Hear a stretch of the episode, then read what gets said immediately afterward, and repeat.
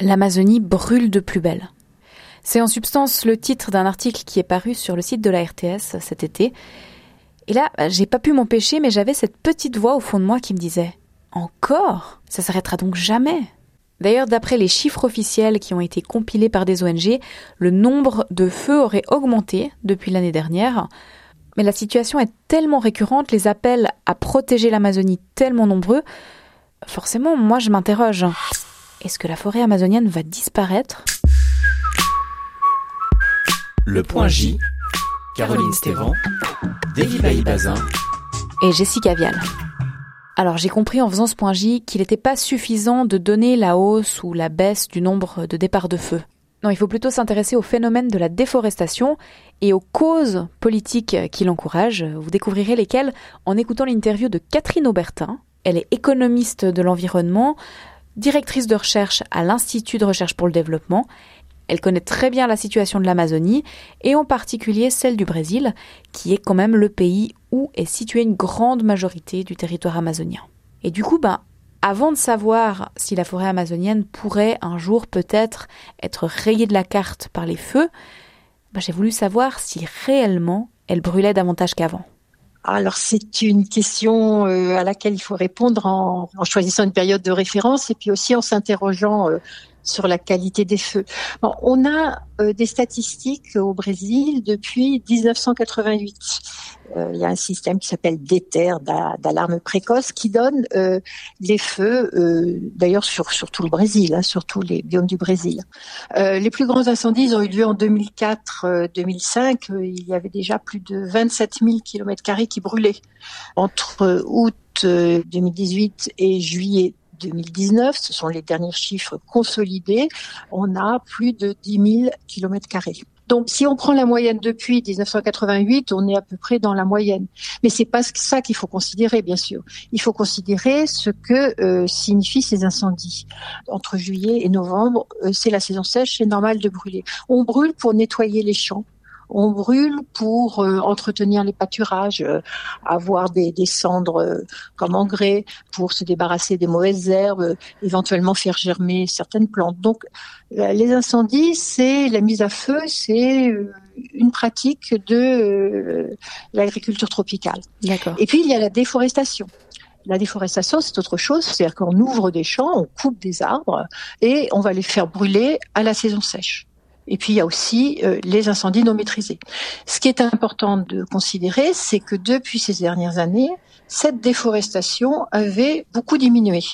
Entre 2004 et 2014, on était passé de 24 000 km là on a vu, à euh, 5 000 km Vous voyez donc une chute brutale. Et c'est lié à correspondait le gouvernement brésilien avait en 2009, donc à la conférence sur les changements climatiques de Copenhague, avait pris des engagements très forts en disant qu'ils allaient réduire leur déforestation de 80% pour arriver à 3900 km en 2020.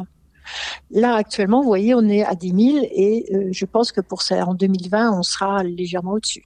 Et tout ça, ça a changé avec euh, les changements de gouvernement alors ça a changé avec, euh, très, nettement avec les changements de gouvernement puisque le, président euh, Bolsonaro a vraiment détricoté absolument tous les éléments, euh, c'est-à-dire qu'il a donc arrêté le, plan en question, il a discrédité totalement l'INPI, donc l'Institut de statistique et ses données satellitaires, il a même renvoyé son directeur général, il leur a coupé les vivres, la même chose pour l'IBAMA qui était la police donc de l'environnement, on a changé les têtes, a coupé les crédits. Cette année, les amendes qu'ils mettaient sont en diminution de 40%. C'est quand même énorme. Ils n'ont plus les moyens de travailler. D'ailleurs, euh, le gouvernement a donné à l'armée le rôle de combattre les incendies. Donc déjà, on est sur autre chose.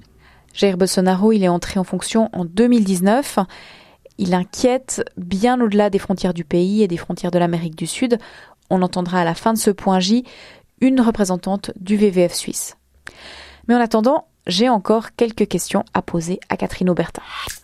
Mais aujourd'hui, c'est quoi les principales menaces qui pèsent euh, sur la forêt amazonienne? Bon, les premières menaces, euh, on, va y aller par échelle. Hein. Localement, c'est bien sûr ce détricotage de toutes les lois environnementales et l'impunité qui est donnée euh, aux propriétaires euh, qui déforestent. ce qu'il faut voir aussi, c'est que la déforestation, maintenant, le principal moteur de la déforestation, c'est pas du tout pour avoir de la nourriture ou même pour mettre du pâturage et des bœufs, c'est d'abord pour acquérir de nouvelles terres.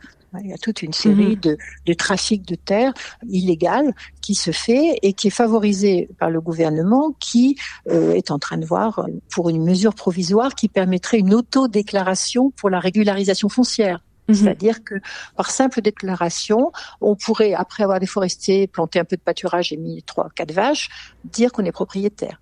Et ça, c'est vraiment un trafic de terre qui s'est intensifié et qui est en, totale impunité.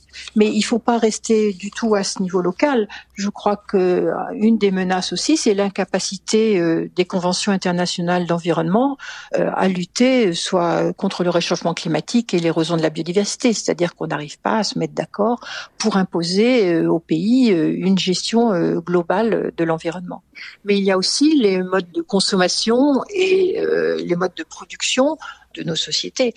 Actuellement, les filières de volaille, les filières de bœuf reposent sur des importations de soja, sur des importations donc de viande, qui contribuent évidemment à la déforestation. C'est vrai que l'Amazonie, on en parle beaucoup dans les médias. Il y a, mmh. Elle a fait la une pas mal euh, à l'automne passé, avec aussi la crise diplomatique entre France et Brésil, etc.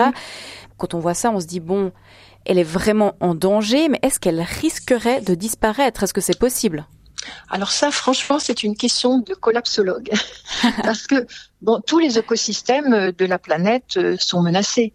Euh, je vous parlais du Cerrado, les, les, savanes centrales du Brésil sont également menacées. En ce moment, c'est le Pantanal. Le Pantanal, c'est une zone humide du Brésil qui brûle comme il n'a jamais brûlé. 10% du Pantanal est actuellement en feu. Et la, la perte de sol agricole, la désertification, c'est-à-dire que on est déjà dans une sorte d'effondrement. Bon, plus précisément, si on revient à la forêt amazonienne, on, il y a eu beaucoup d'articles qui sont sortis sur euh, le tipping point, c'est-à-dire euh, le point de basculement où la forêt n'existerait plus ou du moins ne serait plus capable de répondre à, à ses fonctions, essentiellement des fonctions euh, de régulation d'eau on parle du cycle des pluies qui actuellement pose énormément de problèmes. L'Amazonie produit ses propres pluies. Plus on la brûle, plus elle est sèche, et moins elle fait de pluie. Donc c'est un cercle vicieux qui est en train de, de s'accélérer. Et déjà, on s'aperçoit que le régime des pluies a pris 15 euh, jours de retard et beaucoup plus court euh, dans les régions euh, frontalières du Sud. Alors Catherine Aubertin nous a parlé des pluies, mais il y a un autre impact, c'est celui sur la pollution atmosphérique qui augmente. Bah oui, hein, les forêts tropicales, elles stockent le carbone et quand elles brûlent, elles rejettent de très grandes quantités de CO2 dans l'atmosphère. Alors, pour tenter de contenir ces atteintes, il y a de nombreuses ONG qui sont actives. Elles ne sont pas seulement sur place en Amérique du Sud, mais aussi depuis ici, en Suisse. Alors ce que j'ai fait, c'est que j'ai appelé la porte-parole romande du WWF. WWF s'inspirait très. Et je lui ai demandé qu'est-ce qu'on faisait pour protéger l'Amazonie à distance. Alors, au niveau, je dirais, suisse et européen, euh, on attend aussi des gouvernements euh, de ce côté-ci, je dirais, euh, du monde, qu'ils fassent pression sur les gouvernements du Brésil pour justement que des, une vraie lutte contre la déforestation soit mise en œuvre.